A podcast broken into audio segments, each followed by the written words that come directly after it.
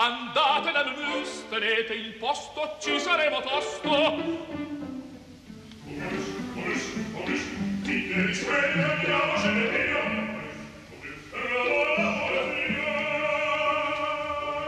Momus, il caffè dell'opera.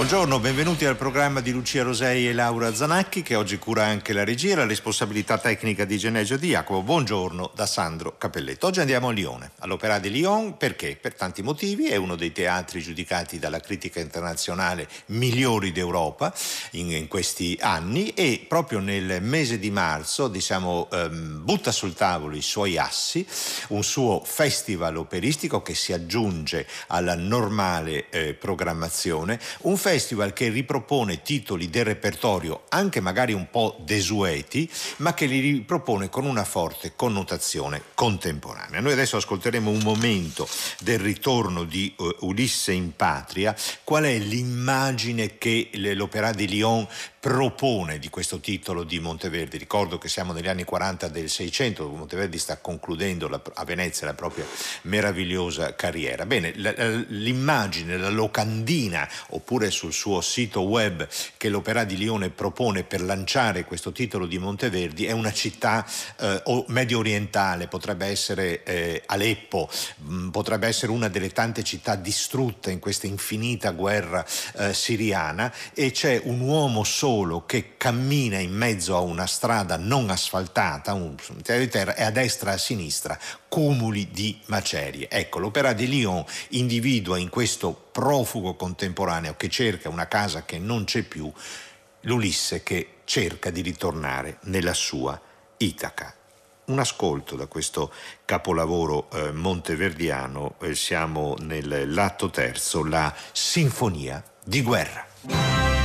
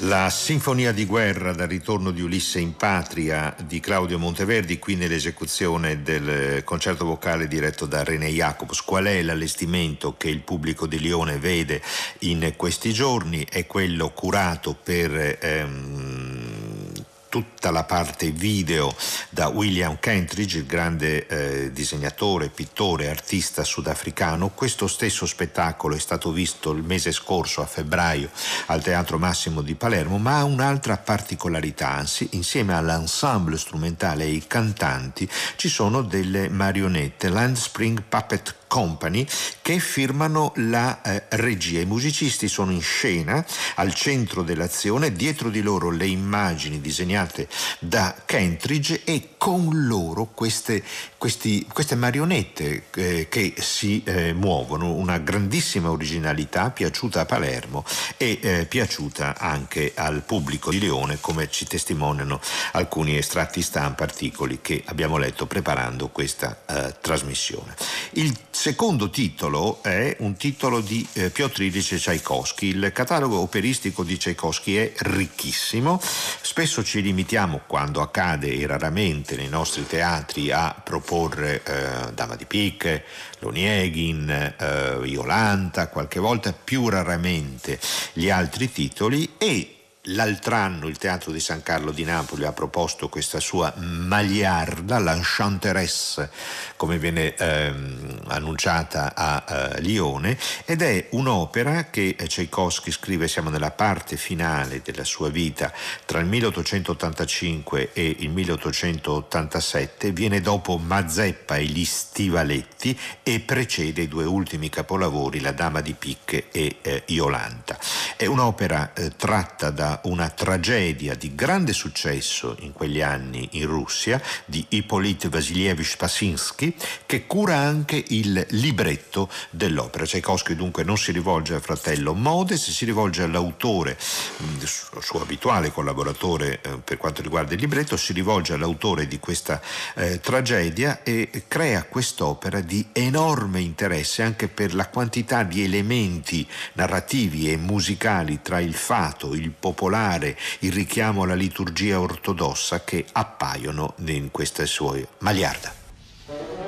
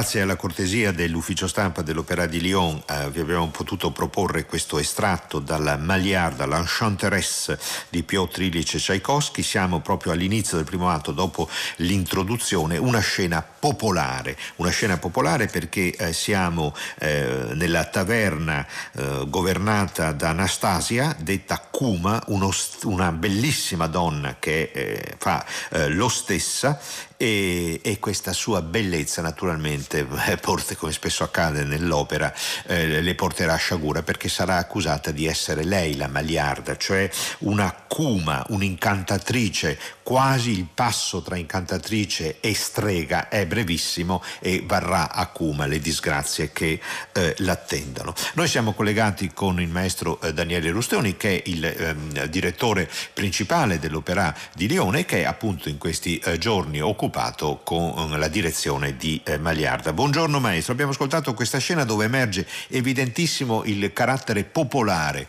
eh, che, eh, con il quale Tchaikovsky sottolinea alcuni momenti dell'opera. Il primo atto in particolare è così, costellato da queste scene, tra l'altro i personaggi eh, secondari, diciamo, i comprimari sono molti, eh, abbiamo addirittura 17 personaggi in quest'opera e quindi a ciascuno è affidato eh, da, da Tchaikovsky è affidato un, um, un, motivo popolare e anche il coro che è molto presente nel primo atto, eh, anche con il coro delle donne, quindi in queste scene popolari eh, canta appunto motivi eh, diciamo, folcloristici. Eh, alla fine del primo atto eh, all'orchestra vengono affidati due parentesi strumentali molto lunghe eh, come pretesto per danzare eh, e caratterizzate da un ritmo indiavolato.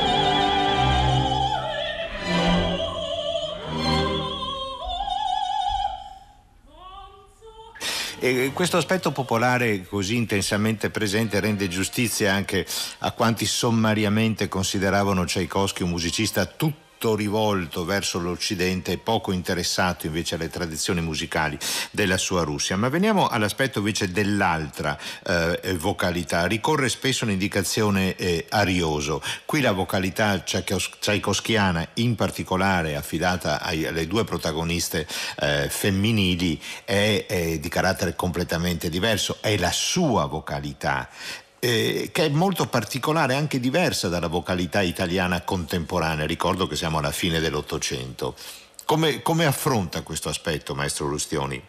Diciamo che sicuramente la linea vocale eh, si inserisce molto di più nel contesto strumentale, nel senso che eh, ad esempio alla Kuma eh, ogni volta che, che canta eh, ha queste frasi quasi ipnotiche appunto perché deve incantare eh, questi uomini con cui, eh, con cui parla e si trova a cantare dei, questi duetti. Eh, alla Comà eh, corrisponde la voce in orchestra, ad esempio, del clarinetto, duetta sempre con il clarinetto, il clarinetto con i soli è molto presente e riprende le frasi. Ehm, sicuramente le indicazioni anche di ritenuto, di puntature, di fermate per quanto riguarda la linea vocale è completamente diversa rispetto alla musica italiana, cioè c'è una fluidità della linea che si sposa eh, con eh, la scrittura orchestrale e io mi ritrovo come direttore d'orchestra a quasi dover concertare eh, le linee vocali come se fossero eh, so, dei solisti eh, dei legni, ecco, a certo. volte nel finale dell'opera sembra di entrare quasi in una basilica ortodossa in un momento eh, drammatico perché eh, si va verso l- la morte del principe che ha appena ucciso il figlio, quindi il finale è assolutamente tragico. E questo coro si muove come un compianto, però con una ritualità, con un incedere liturgico ed un, sembra essere un altro omaggio di Tchaikovsky alle tradizioni della propria terra, prima col canto popolare, adesso con questo esplicito riferimento a una liturgia ortodossa. È d'accordo su questo? Sono assolutamente d'accordo ed è anche molto difficile renderlo perché eh, immagino, certo. si tratta di un coro a cappella maschile e nel, quando si entra magari in queste chiese ortodosse si sentono eh, certi canti cupi, il suono dei bassi è molto importante, eh, molto più del suono dei tenori.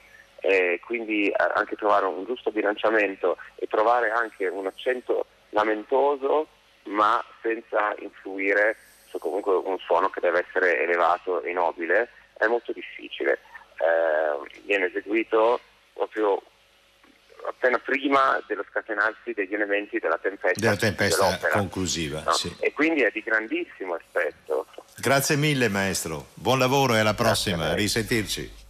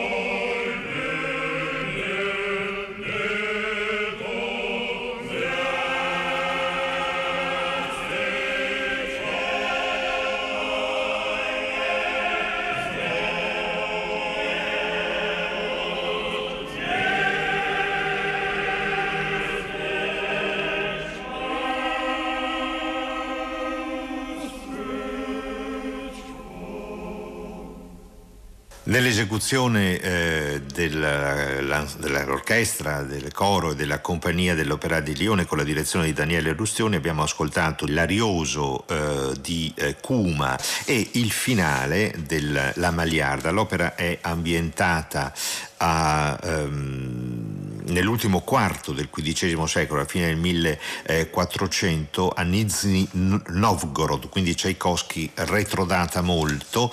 Il finale lo abbiamo ascoltato dall'unica eh, registrazione discografica disponibile, perlomeno quella che noi abbiamo eh, trovato, è eh, un'antica casa prima sovietica, ora ritornata russa, la Melodia, con l'orchestra, il coro dell'unione di tutte le radio e televisione eh, eh, russa il, eh, che ci propone, mh, mm, eh, ci ha proposto appunto il finale in cui la, l'omaggio di Tchaikovsky al alla propria tradizione musicale, alla tradizione musicale del proprio paese, è così eh, evidente.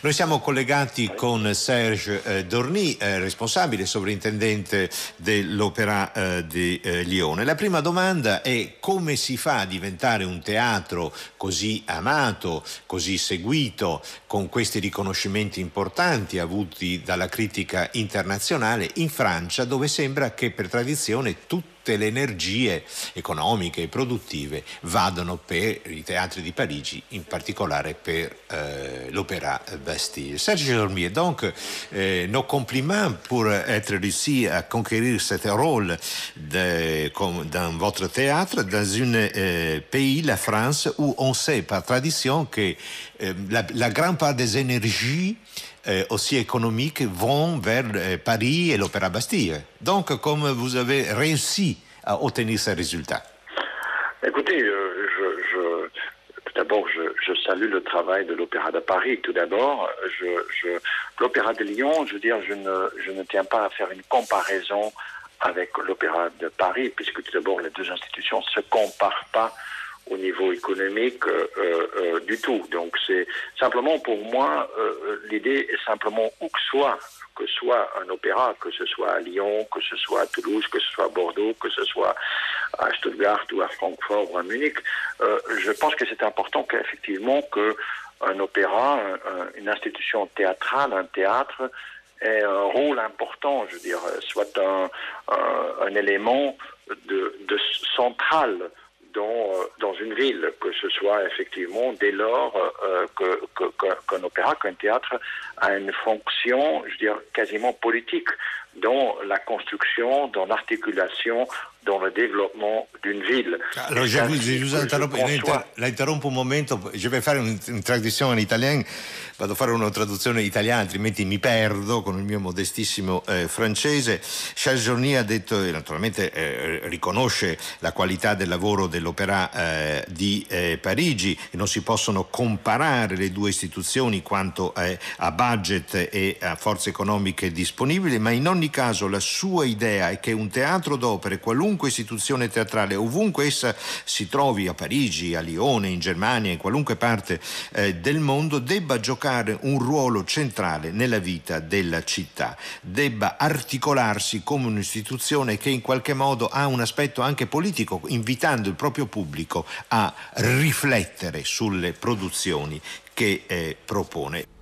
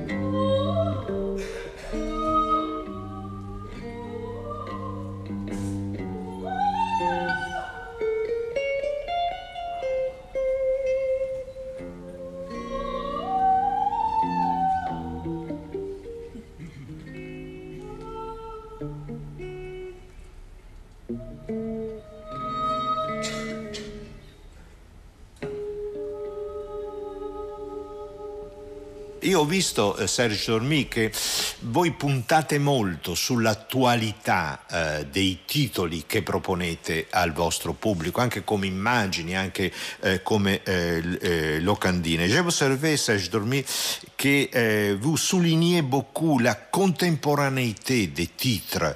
Euh, par exemple, le retour, le ritorno di Ulisse in patria de Monteverdi. Non, mais j'ai compris, j'ai compris. Oui, d'accord, alors. Non, non, non, non, je, je, non, je comprends l'italien un petit peu, euh, quand même. Euh, non, la- oui, effectivement, pour moi, il est important que, tout d'abord, nous travaillons effectivement avec un répertoire qui nous vient de, du passé, de, de quand on pense, euh, enfin, je veux dire, on va dire pour l'opéra depuis Monteverdi, depuis euh, l'Orfeo de Monteverdi, donc on est au XVIIe siècle, début du XVIIe siècle. Mais effectivement, donc on travaille avec, euh, avec un répertoire du passé, mais cependant, la question est comment rendre ces thèmes, cette, euh, ce, répertoire, comment lui donner une résonance avec l'actualité, afin qu'il reste pertinent et compréhensible encore pour notre, notre temps, notre, pour notre cité et pour notre société.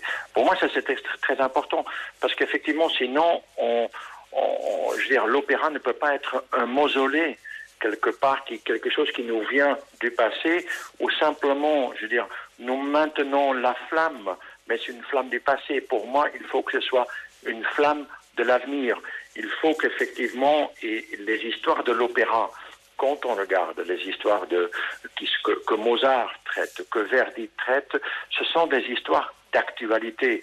Il fait, il dit, quand Verdi met euh, en musique Macbeth, là, il traite effectivement une histoire qui est moderne pour lui, qui a une résonance avec, pour lui, avec son actualité, et pour nous aussi, quand on regarde l'histoire de Shakespeare et de Verdi, bon, Macbeth a une résonance encore toujours avec ce qui se passe dans le monde aujourd'hui. Ecco, et pour eh. moi, d'abord, c'est important de, de démontrer à, à ce public qu'effectivement, l'opéra, eh bien, il traite de sujets qui sont encore aujourd'hui d'actualité afin de donner une modernité, une résonance avec l'aujourd'hui.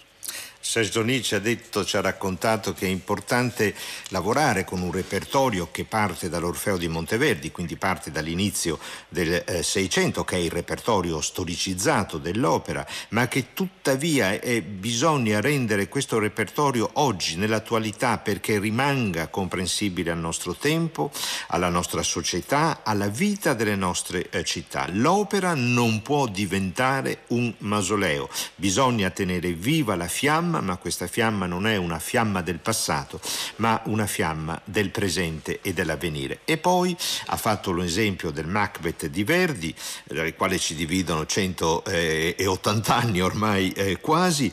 Il Macbeth di Verdi è tratto da Shakespeare ed è un, una storia la sua vicenda, il potere, il delirio per il potere, che mantiene evidentissima una propria attualità. L'importante è dimostrare che l'opera tratta di soggetti, di storie ancora, eh, ancora eh, attuali. Eh, Serge Dorny, eh, io ho letto sui giornali francesi nei giorni scorsi che, voi, che lei andrà a Monaco nel 2021, è un grande riconoscimento eh, per lei. Eh, avrà nostalgia delle dimensioni di Lyon, di Lione? Vous irez à, à, à, non, non, mais, non, mais l'idée, oui, oui, le, euh, bon, écoutez, je suis évidemment je, Lyon, l'histoire que j'ai pu construire à Lyon, eh bien, je, ça a commencé en 2003 et je suis évidemment extrêmement reconnaissant de la confiance que euh, les élus à cette époque-là, que de la confiance de l'Opéra de Lyon, qui m'a permis de, de, de, connaître, de construire euh, le projet que j'ai pu construire.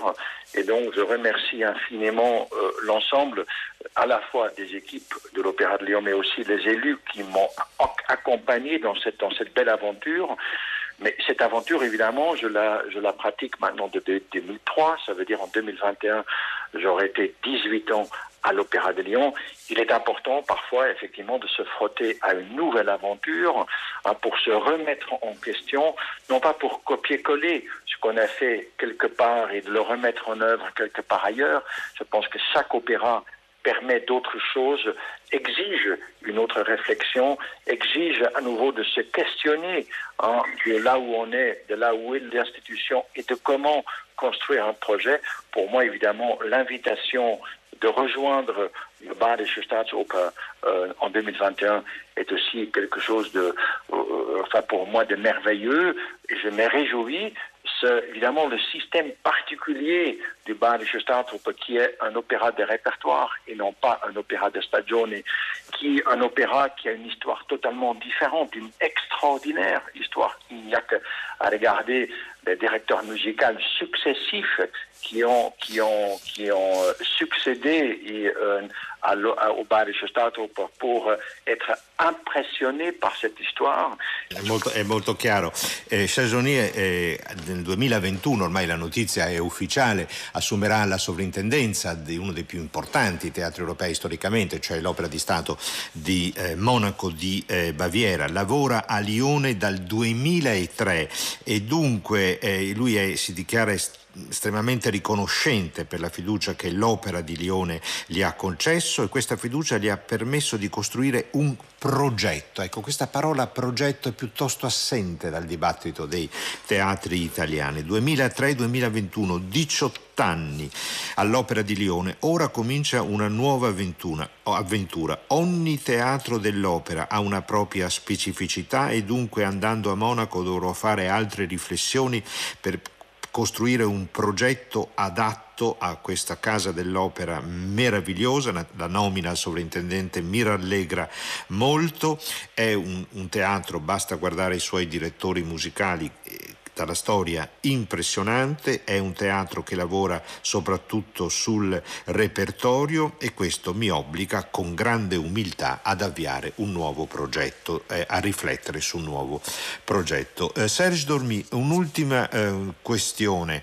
Mm, lei avrà seguito in questi giorni il grande dibattito che c'è stato in Italia, in particolare al Teatro alla Scala, se accettare o meno un un importante finanziamento che giungeva dalla famiglia reale dell'Arabia Saudita. Alla fine questi soldi 15 milioni in 5 anni più 7 destinati all'Accademia della Scala per aprire un, un conservatorio, una struttura analoga ehm, a Riyadh sono stati rifiutati con delle motivazioni di vario genere. Lei avrebbe accettato i soldi dell'Arabia Saudita?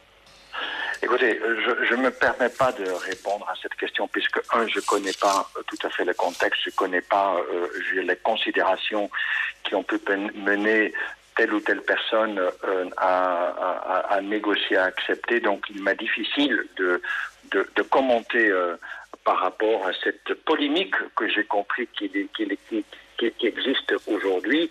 Donc je veux dire, moi j'aurais certainement fait autre chose, mais, je ne me permets pas de, de, de, commenter la décision de l'un ou de l'autre, ne connaissant pas exactement euh, euh, le dossier. Grazie mille, grazie mille, molti complimenti per il suo lavoro e un in bocca al lupo un anno prima per la sua nuova avventura a Monaco di Baviera. Grazie molte Serge Zorni, grazie.